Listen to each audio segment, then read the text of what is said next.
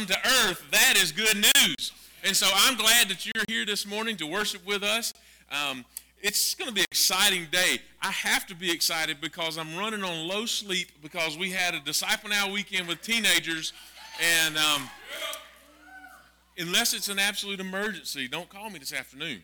Um, but uh, but no, you'll hear more about that this this a little bit later in our service. But uh, we're excited that you're here, especially if you are one of our guests. We'd love to know who you are and a little bit more about you. There's a tear out in the bulletin. You can fill that out and place it in the offering, or uh, place the offering plate, or give it to a minister at the door at the end of the service.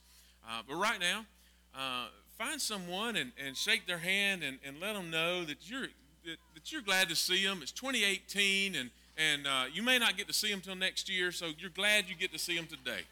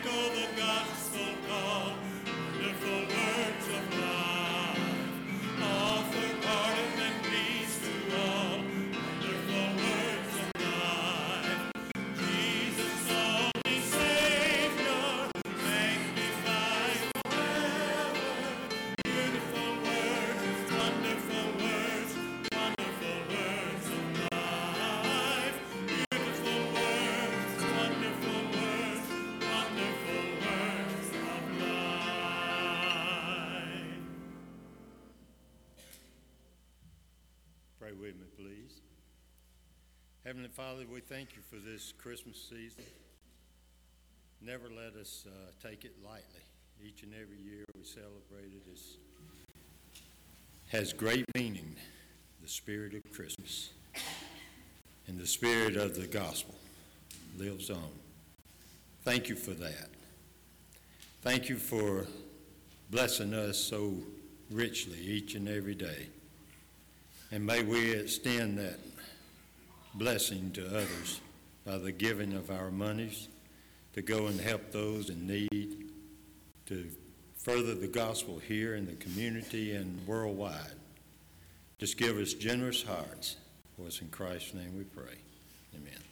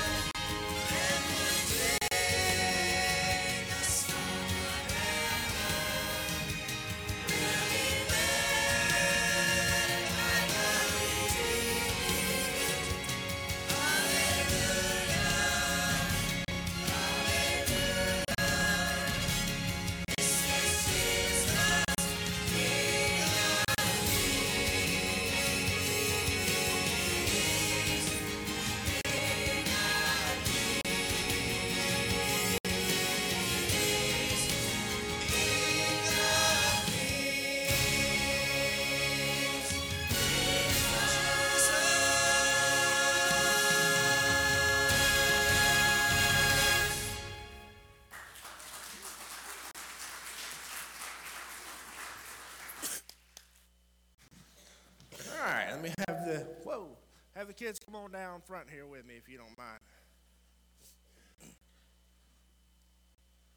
Right here. I'll sit on the stage. How are y'all doing this morning? Good. Everybody have a great Christmas? You did? Awesome. That's really good. Y'all excited? What? Yeah. All right. Look what I have right here. Got this awesome coloring book that I got. It's pretty cool. But you know what? This is kind of like it's kind of like the Bible. You know what? A lot of people have a Bible, but they never open it up. They never read it. So when they do that, well, guess what's inside? If they never open it up, they don't see anything, do they? It's just blank. What? All right. So if you never open up your Bible, that's what you get, right? These are the stories that you see. But there are lots of stories in the Bible, right? So you can just read the Bible just for the fun of it. Is that right? Can you do that? But if you do, guess what? You read it just for the fun of it. Well, you get a few things. Hold on, let me turn this way. You can kind of get an outline of the Bible, right? Kind of, kind of see what it looks like. Yeah, there's a couple of good stories in there. But if, that's just reading it. That's not really doing it for any reason. Just, just reading stories.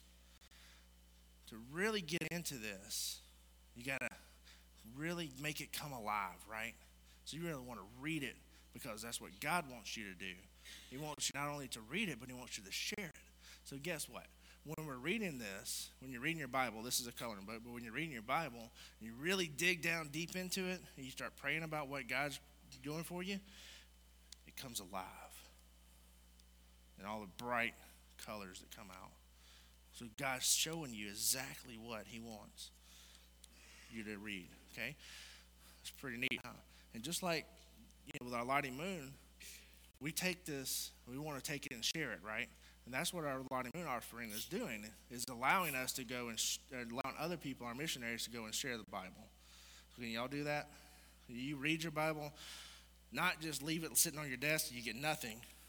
Not just read it for the fun of it, so you just get the outline, but actually read it and understand the story so it comes alive to you. All right? I want y'all to do that this week and throughout your whole lives. And I'll guarantee you, you'll be blessed. Let's pray together. Dear Heavenly Father, Lord, we uh, thank you for a, a coloring book, Lord, that had different pages in it. Some were blank, some were black and white, some were color. But just, just to show you, or show these kids about you, about your word, and how if it just sits on a table and collects dust, that it shows nothing. If we just read it just because we want to read it, then it only gives us an outline. But to truly dig into your word, Lord, to truly understand it, we have to pray and read it fully. And then the bright colors will burst forth and be able to show you what your word really, truly means. Um, be with all these kids as they go into their children's church. In your precious name we pray. Amen. Let's stand again.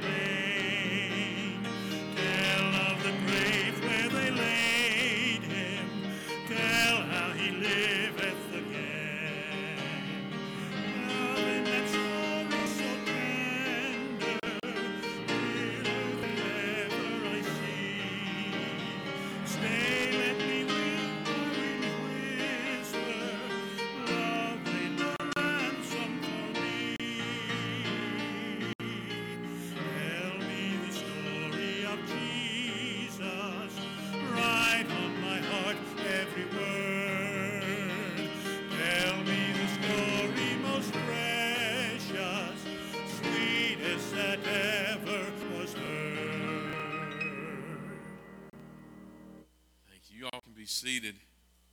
Um, we've been talking about Lottie Moon over the last several weeks, we will continue uh, to have the opportunity to, to give to our International Mission Board, but I do want to let you know that uh, we get to add four more bows today. That means we have two bows remaining to reach our goal.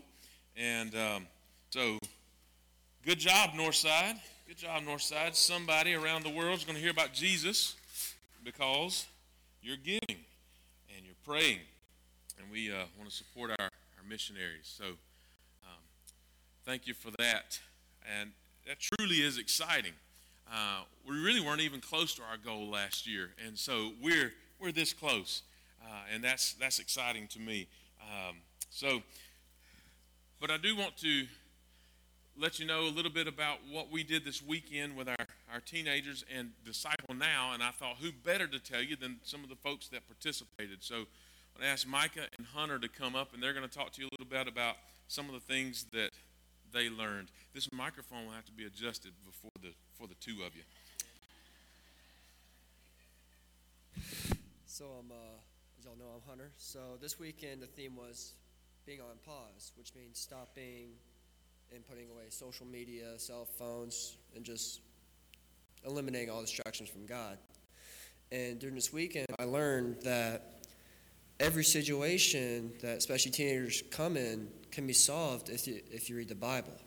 So, and I've learned that and I've learned that I made a commitment to myself to read it and to regurgitate it. That way I can solve my, solve my problems in a lot easier way.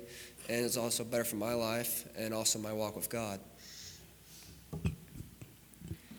So this weekend, as we learn to pause throughout our day-to-day basis, we learn to uh, study God's word, and as we learn to do that, we can learn to get to get closer to God, because that's one of the only ways we can do that. We can read His word and pray. But once we have paused and we have taken that time out, then we need to hit play, and so we can share the gospel to others and help them get in that habit of taking pause and just focusing on Him.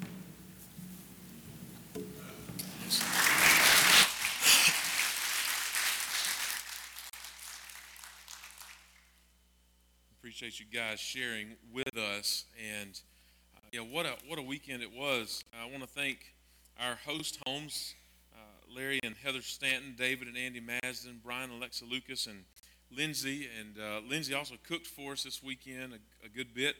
And uh, I want to thank Justin and Kelsey Sellers.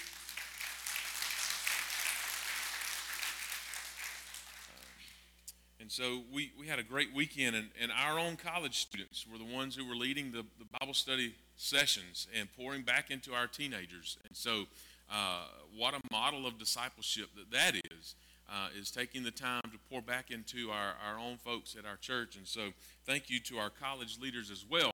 Um, and uh, but just just a great weekend, and, and you heard from Micah and from Hunter about what it means to just stop sometimes or stop on a regular occasion and spend time with the Lord. Um, but having said that, today we are going to conclude our series through the book of Acts. And so, before we get into reading this portion of, of chapter 28, I just want to um, I want to recap. You see this? Um, I want to recap a few things for you as we uh, as we get into the last part of of the book of Acts. And so uh, we we began this, and I said, if you'll remember, way back uh, the, the well, it wasn't the week after Easter. The week after Easter, we talked about the road to Emmaus and, and the, the disciples that were there. Then the following week, we just jumped right into the book of Acts. And a lot of people would say that these are the Acts of the Apostles. Maybe, you, maybe that's even a title in, in your Bible, that, that it's the Acts of the Apostles. There's nothing wrong with that. Some people said, however, that to be more theologically accurate, we should call it the Acts of the Holy Spirit. Well, just in my study of the book of Acts and my understanding of it, I think it's both. And if you remember, I said, but if we were to call it the acts of the Holy Spirit working through the apostles because Jesus Christ has ascended, it would just be a really cumbersome title. And so we just call it Acts. And so these are the actions of the early church, the first people uh, who were believers in Jesus Christ, the first people that, that were partakers or uh, had, had the Holy Spirit indwell them. What did they do? What did that early church do? And yes, I, I do believe that it describes a lot of things for us, but I believe it models a lot of things for us as well. Um, and so as we move in through the book of Acts, one of the first things that we see, and it's kind of scary when you first look at it, is Jesus leaves. Jesus goes away. Jesus' ascension is right up front in the first chapter of the book of Acts.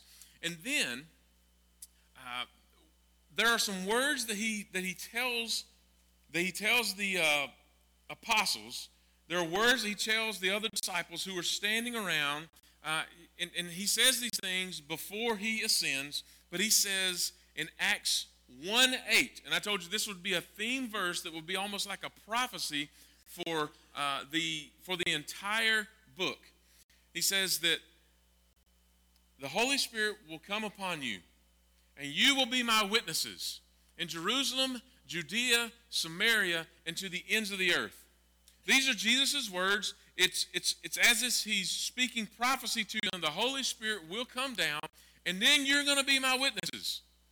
You're going to start right here in Jerusalem. And we see that as the, as, the, as the story of Acts unfolds. And you're going to go to Judea and Samaria. You're going to go to the ends of the earth. And that's, that's his words, some of his final words to the church before he ascends. And so uh, we, we look, and as, as he ascends, he is seated, he is enthroned, he's the King of kings. Uh, the, the choir just sang about. He's the King of kings. He is seated, he's enthroned. All things are, are, are under him. Uh, Jesus Christ is our eternal King, seated, forever enthroned. And 10 days later, because he says, Now wait, because the Holy Spirit's coming. Go back and wait. The Holy Spirit's coming. 10 days later, the day of Pentecost. The day of Pentecost, the Holy Spirit comes down. If you if you will remember, I told you that it wasn't that this is the first time that it was called Pentecost. The word Pentecost had been around for, for several centuries. It was 50 days after the Passover. It, uh, it was a commemoration in Jewish history of the law being given to Moses on Mount Sinai. And it's a fulfillment of, of a prophecy from Old Testament that says, I will not only write the, the law on, on tablets, but the law will be written on their hearts. And so when you think about that prophecy and you think about that the day of Pentecost was a celebration of the giving of the law to, to Moses, now, of all the days in the calendar year, this is the day the Holy Spirit comes down. And the Holy Spirit comes down to dwell in our hearts, to place the law within our hearts. The Holy Spirit comes down the day of Pentecost. Some fascinating things happen there. People start talking and it sounds weird, but they understand each other. And there's all kinds of other things that happen. But let's, let's move forward because what, what quickly happens then is the church gets into action, and we see in chapter 2 that the church comes together and they begin to uh, care for one another and they begin to teach and, and, and share. They're in Jerusalem. And we see a couple of major characters. Um, it could be said Peter is a character, but some, some characters in this story the apostles really began to carry out the mission of Jesus, especially Peter and John. I mean, others others do a lot of different things, but especially Peter and John. You remember they go up to the man at the gate called Beautiful, and um, and he says, and he says, alms, alms, uh, you know, these silver or gold, and, and and Peter says, man, silver or gold, I don't have, but what I do have, I give to you in the name of Jesus. Get up and walk. He gives him the name of Jesus, and the lame man stands up and walk, walks. And Peter and John, they're able to carry out the message of Jesus, and they're sharing the stories of Jesus, and they even, uh, the, the Bible tells us that even miracles are happening through the apostles. Some major characters here, but then, then we get into the business side of the church. There's a lot going on. There's a lot of people in the church. It's, it's hard to it's hard to care for everybody. And so they said, well, let us select some men among us who are full of the Spirit and full of grace, uh, and, and, they will serve as deacons, and they can they can help take care of, of the people and meet their, their physical needs. And so deacons are, are chosen as the early part of, of the church. So the apostles continue to preach and continue to proclaim the good news, continue to carry the message of Jesus and the deacons then meet some of those physical needs and it's a model for us even today. Our deacons reach out and help meet physical needs within our within our church within our congregation. Um, but especially the, the deacons of stephen and of philip if you remember if you remember those names. Uh, stephen. Stephen was also teaching. Just because you're a deacon doesn't mean that you, you you're that you're prohibited from proclaiming the good news. Stephen was telling people about Jesus as well as meeting needs. And so as he's as he's preaching, some people get upset, and so they drag him outside the city. And um, this is interesting because just as I read it, I think, oh, there's that there's that prophecy again in Jerusalem and in Judea. Now he's outside the city walls of Jerusalem. He's in Judea. And what happens, even as they drag him out and begin to stone him, as they begin to hurl pebbles and rocks at him, he continues to proclaim the good news. And he looks up into the heavens, and not, does, not only does he see Jesus, who has been seated and enthroned, but now he sees Jesus standing before him, almost as if applauding him and welcoming, welcoming him home. What a, what a great vision that must be. And uh, not that I want to see it today, but whenever the end of my life comes, to be able to see Jesus be able to see Jesus. Wow. I want to be there. I remember um, just in I've been I've been close beside people at the end of their life, uh, just just a handful of times, and those people who have who are believers. Um, I remember my own granny. Uh, about 15 minutes before she died, she asked everybody to leave the room except for her only son. And uh, my, my granddad had already passed on. And she said, uh, she said, well, I talked to Jesus and told him I didn't really want to live like this. And he told me I didn't have to. And about 15 minutes later, she was with him. And what a moment that must be. And we think about Stephen, but also think about Philip, who was caught up who was caught up, just the, the Spirit led him to a man who was reading some Old Testament scriptures, who didn't understand what he was reading.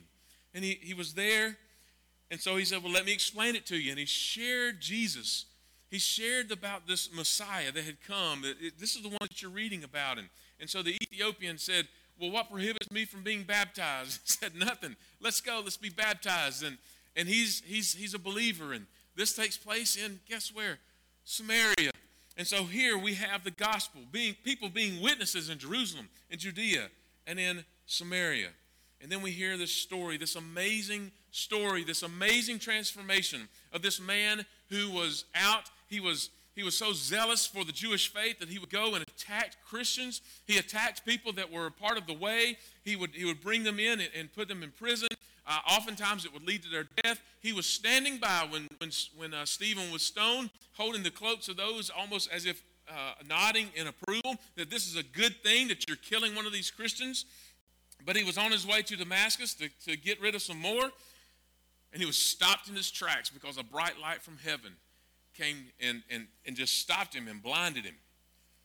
And where he was blind before because of the darkness of the world, he's now blinded for three days because of the bright light of heaven.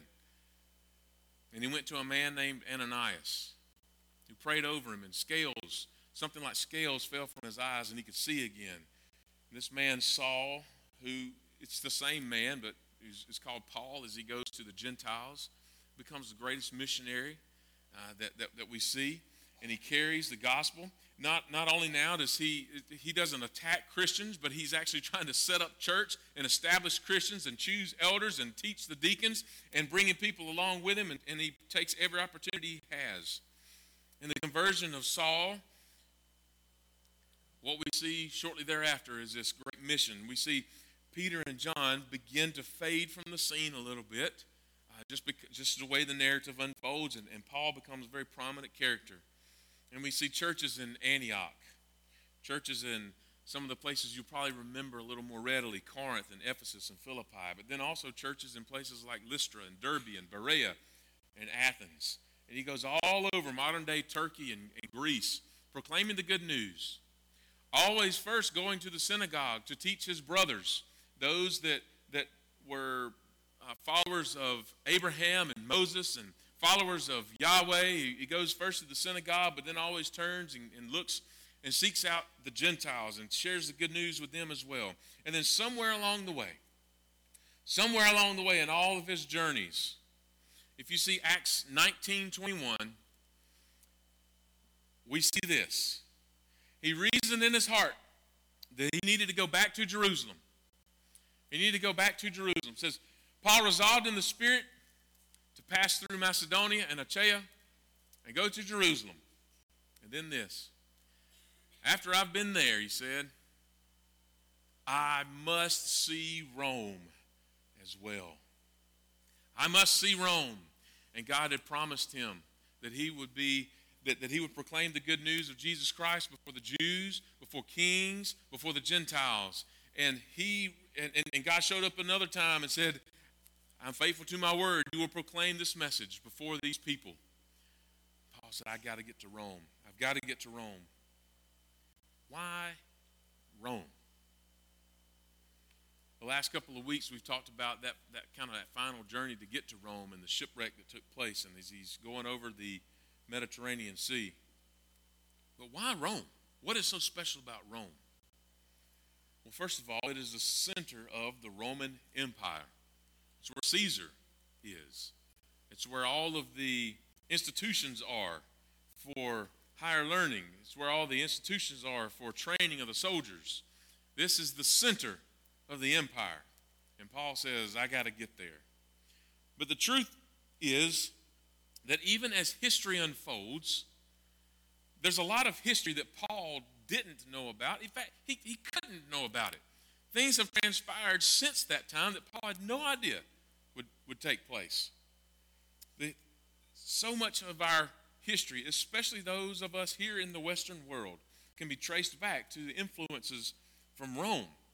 If you think about it, the Roman Empire at that time had influence, had impact on Italy and Spain and Portugal, and eventually even, even those influences made their way to Great Britain.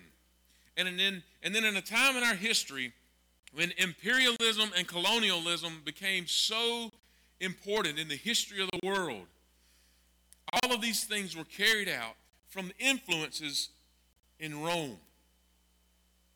Influences in art and architecture, technology, literature, our languages, and even law. But perhaps more than any other thing, and it wasn't always pretty, and if I'm honest, it wasn't always done with biblical ethics. But perhaps more than anything else, it was a spread of religion, or at least the spread of the name of Jesus Christ.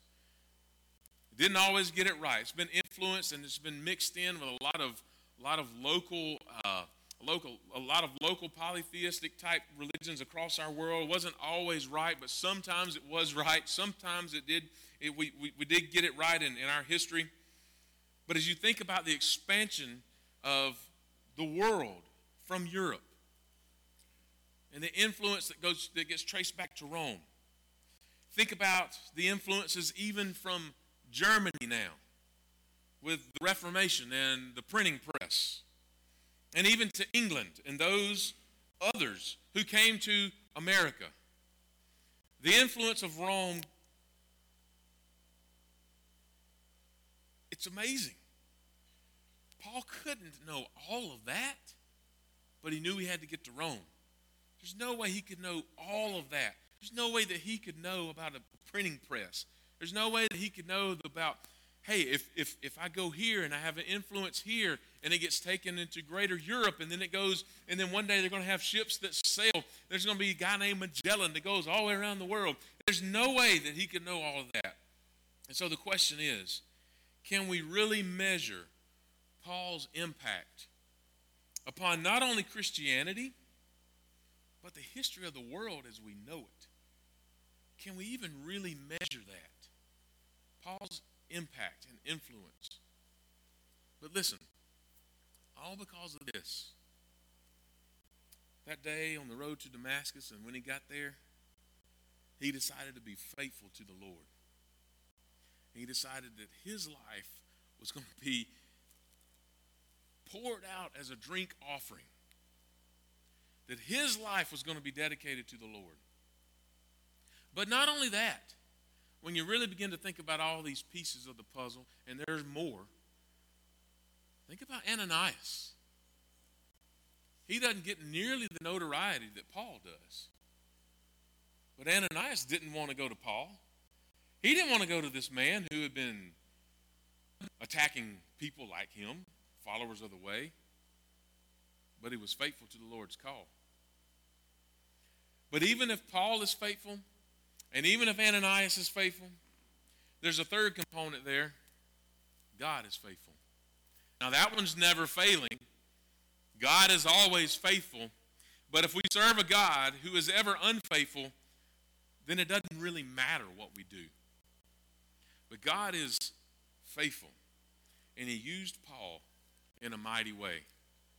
And so, if you have your Bibles and you've turned to Acts chapter 28, I would ask if you would please stand for the reading of God's Word. We will be Acts 28, beginning in verse 11.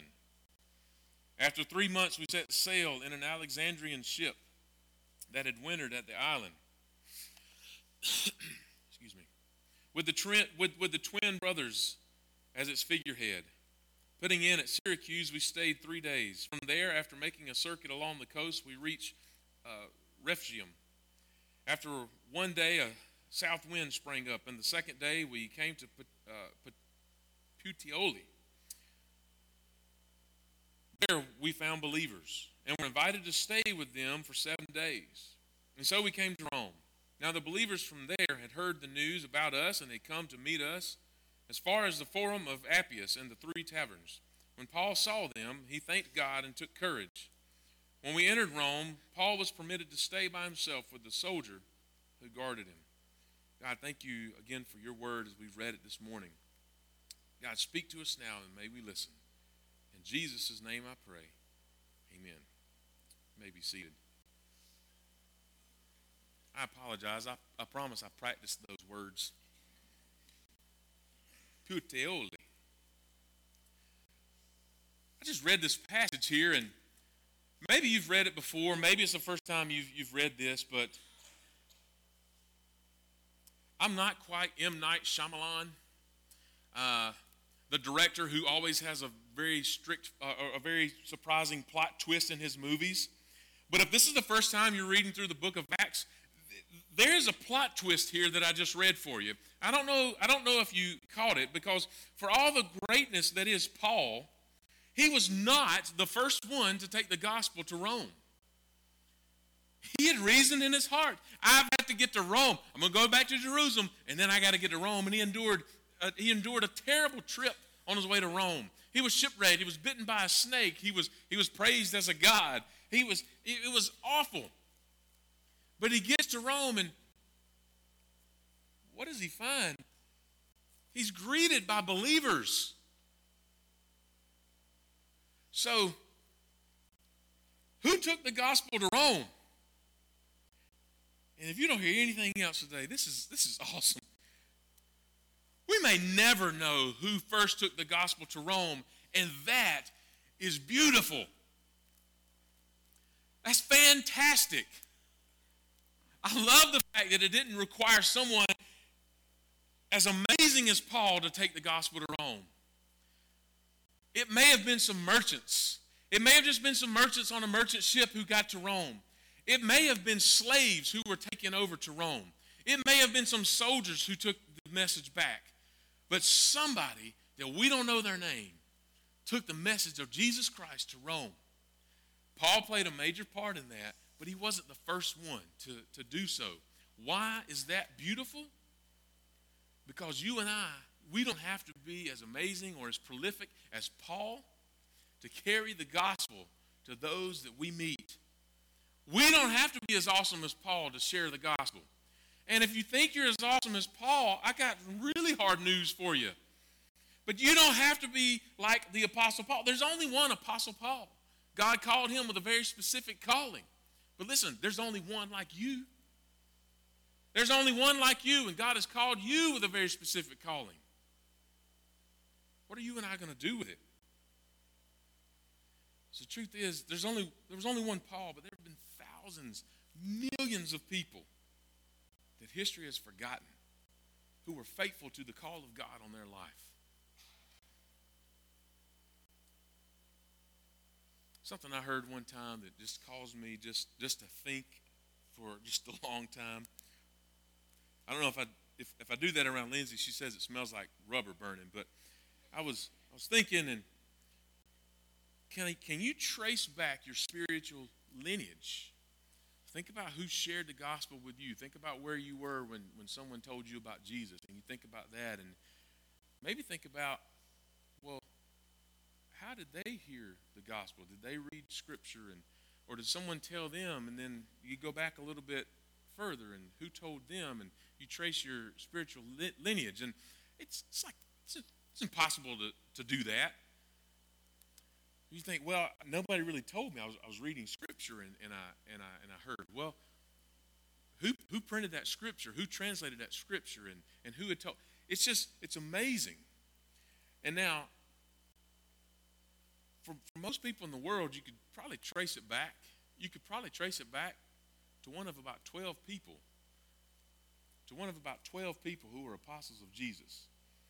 That's speculation on my part. That's just that's just me looking at it, but that's pretty awesome to think about. But maybe, maybe you can trace it back to Paul. Or maybe you can trace it back to an unnamed merchant or a soldier or a slave who came across the Mediterranean. Who knows? Just something to think about. But though history may forget you, and though history may forget me, the Lord sees what we do. And the Lord sees what we don't do the gospel. I was trying to come up with a title for today The Power of the Gospel, or The Gospel is Greater Than Paul, or something. What is it? If it's so powerful, if it can transform people's lives, then what is it? I love to just say, Jesus in my place. That is, hey, I, I ought to go to hell. If you knew me, if you knew anything about me, Actually, you don't even have to know me. You just know that I'm a sinner. I ought to go to hell. But I don't I don't have to because Jesus loved me. He came down, he died on the cross. I, I, I should have been there. But he lived a sinless life that I couldn't live, and then he died the death that I should have died. And then he conquered death, which I was unable to do. And all I have to do is place my, my faith in him. Repent from that sinful man that I was and place my faith in him, and I too can experience eternal life. Oh man, that doesn't even seem fair. But God loves you that much. That's the gospel. That's the good news. The good news. I deserve death and hell, but I don't have to because of Jesus Christ. He took my place. That's the gospel. 1 Corinthians. 1 Corinthians talks about it a little bit too. If you ever if you ever are trying to think, well, what is what is the gospel? You can write this in the front of your front of your Bible there. Just go to 1 Corinthians chapter 15 and just read verses 3 and 4. If you ever think, all right, now, now I'm trying to, what is what is the gospel? I, I, I know we talk about it a lot. Where can I find the gospel? Here, this is a great little. This is a great. This is gospel in a nutshell. At Christmas, something got stuck in one of my bags. It was literally a walnut shell with a little nativity scene in it. I was like, oh look, nativity in a nutshell. But yeah, random. Didn't, didn't plan on. That's not in my sermon notes. Didn't plan on sharing that today. But 1 Corinthians 15, 3 and 4. For I passed on to you as most important what I also received. Here it is that Christ died for our sins according to the Scriptures, that he was buried, that he was raised on the third day according to the Scriptures. Go back to that. We don't know what else to talk about. Talk about Jesus coming, crucified, buried, resurrected. For your sin, for my sin. There's the gospel. It's important that we understand that. I told this story last night to the teenagers. A couple weeks ago, I was meeting with some with some pastors in town, and um, one of them said something that uh, I had not ever really paid attention to in Scripture before.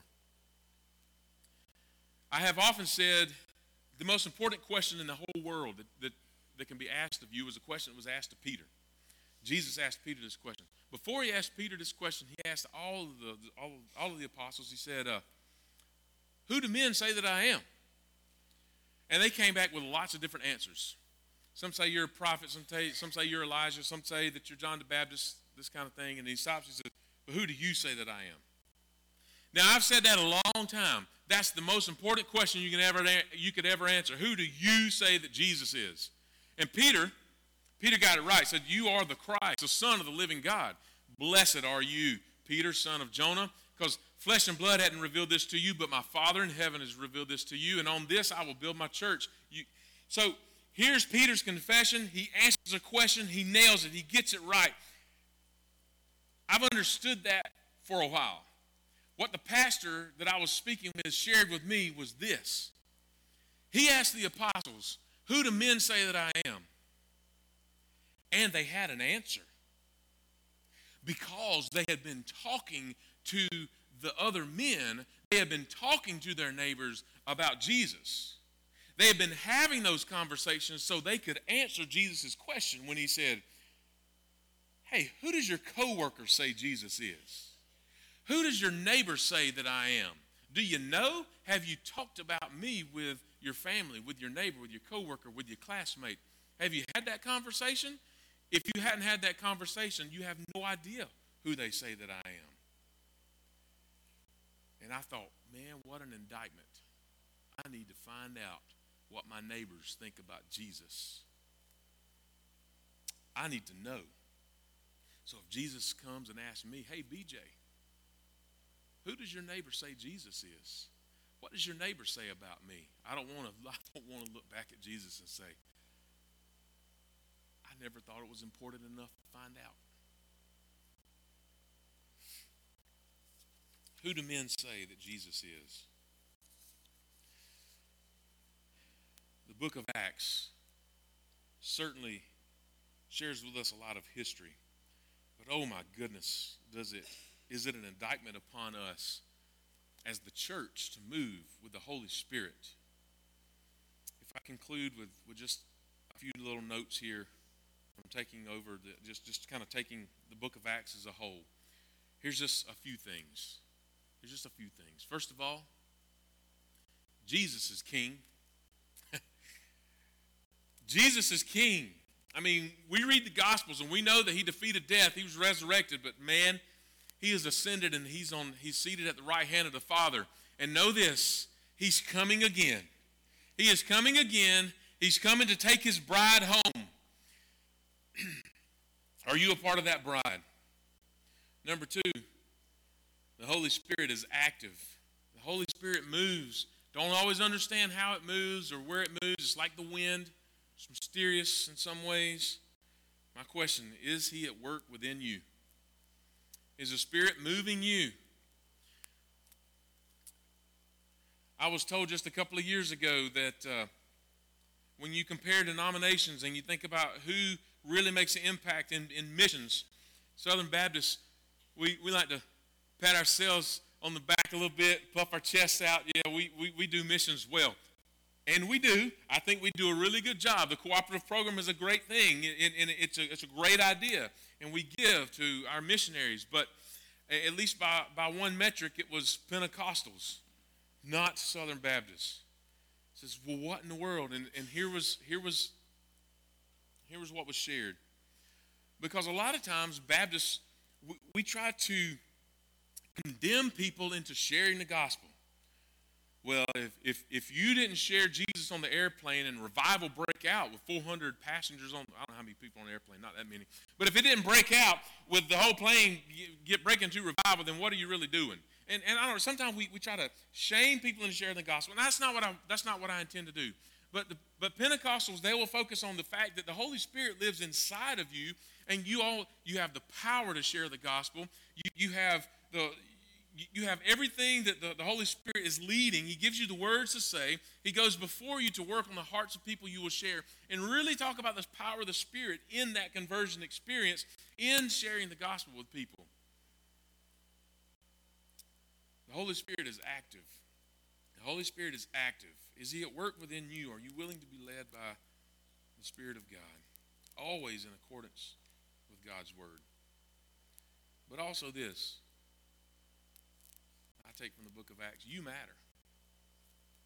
You matter. And only, not, not, not in a prideful kind of way. We know we're all sinners and we come to, we, we come to the Lord humbly. And the fact is, God doesn't need us. He doesn't need me. He doesn't need you. But He chooses to use you. He chooses to love you. He, he chooses to use us if we're just willing be used by God. You matter. Ananias mattered. The people, whoever it was that took the gospel to Rome, they mattered. You matter in the kingdom of God. And the last thing is the gospel absolutely changes lives. The gospel changes lives. I can't legislate you into doing things that you ought to do. I mean, not, not to change your heart, you might be afraid of the consequences and do things. We can modify behavior, but to change your heart, it's the gospel. And it, it's bigger than you or me, it's bigger than Paul. The gospel changes lives. And listen, church, if we don't take the gospel seriously, if we don't take the Great Commission seriously, if we're not serious about carrying out the last portion of Acts 1 8, carrying the mission, carrying the name of Jesus to the ends of the earth, if we're not serious about discipleship, if we're not serious about making disciples, if we're not serious about this, listen, it doesn't really matter who our pastor is. We need to be about carrying out God's mission. That's a personal statement that the Holy Spirit leads us, that Jesus Christ calls us to go and make disciples. That's what we're to do. How do we do that? How do we do that? Share what you know. Share the gospel open our mouths to speak about Jesus. Another thing, it was it just tied in beautifully. This discipleship weekend, disciple now with the teenagers. Another thing I told them last night is sometimes, sometimes I just have to go hunting. Excuse me. Sometimes I just have to go hunting. What do you mean by that? Well, I had a guy who shared this with me, and so it, I thought it was pretty good. He said, have you ever shot a deer, BJ? I said, I have. He said, Well, where were you? I was in the deer stand. You didn't shoot him just sitting at home? Nope, didn't shoot him just sitting at home. So, how do you share the gospel with people? You have to intentionally go out and look and seek opportunities. You think that you're going to the grocery store just to pick up some sandwich meat for the week, but it might just be that God has you there so you can talk to somebody about Jesus. You think you're going just to get your hair cut, but it might be that you're going to just sit next to someone who needs to hear about Jesus. You think you're going to the doctor's, uh, uh, you know, that you're going to the doctor's office so that you can have someone look at you physically and check out what's going on, but there may be somebody right there in the waiting room that needs to hear about Jesus. Now, it's hard to do that in the dentist chair, but you might just, uh huh. But we have to be intentional. We have to be intentional about sharing the gospel. If we're not intentional about sharing the gospel, then it's just like it's just like going hunting without a gun. It's just like going fishing with no rod. Might as well sit at home. But that's not what God has called us to do. Jesus says, Go into all the world and make disciples. He says, And you will be my witnesses in Jerusalem, Judea, and Samaria, and to the ends of the earth. And by the way, it's not done yet. We see Jerusalem in Acts. We see Judea, we see Samaria in Acts. We see the beginning of the ends of the earth, but we're not done yet. We've got a job to do.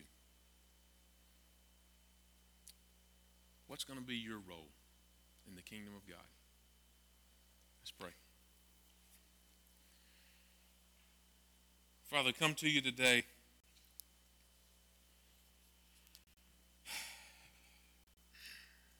Lord, I know that I haven't always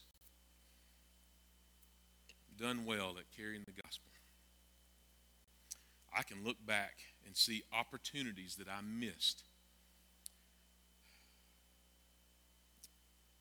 I see opportunities that I missed to just have that conversation. And Lord, I want to be able to answer you if you if you look down at me and say, "Who do men say that I am?" I want to be able to have an answer because it means that I have been talking to people about Jesus. If he is the most important thing, if Jesus Christ is the most important thing in my life, why wouldn't I talk about him? If he's the love of my life, why wouldn't I talk about him? So, God, I pray that we realize the power of the Holy Spirit as it works in our life. And we realize the power of the gospel to change other lives. And we have a heart we have a heart for people who may just die and go to hell. But they might just die and go to heaven. So, Lord, move in us. Help us to make disciples. Help us to carry the name of Jesus. That's the sweetest name we know. Help us to carry the name of Jesus not just in our behavior and people look and say, oh, they're, they're a nice person, but help us to open up our mouth and speak the name of Jesus. And people will know. And we will know where, where our brothers stand. God, I pray that you would be honored and glorified in our life, in, in, in all of our lives. And where you lead us, we humbly follow and we speak the name of Jesus. It's in his name I pray. Amen. I want to ask if you would please stand. Uh, if, if talking about the gospel is something that's resonated with you today, and you say, I don't know that I've ever given my life to Jesus Christ. I don't know that I've ever said to the Lord, I want to turn from the sinful person that I, that I am or that I was, and I want to pursue Jesus Christ. Today could be that day love nothing more than, than for today to be that day. And we can talk through that. But God may be leading you in some other way this morning. However, He leads, you follow. Let's sing this last song together.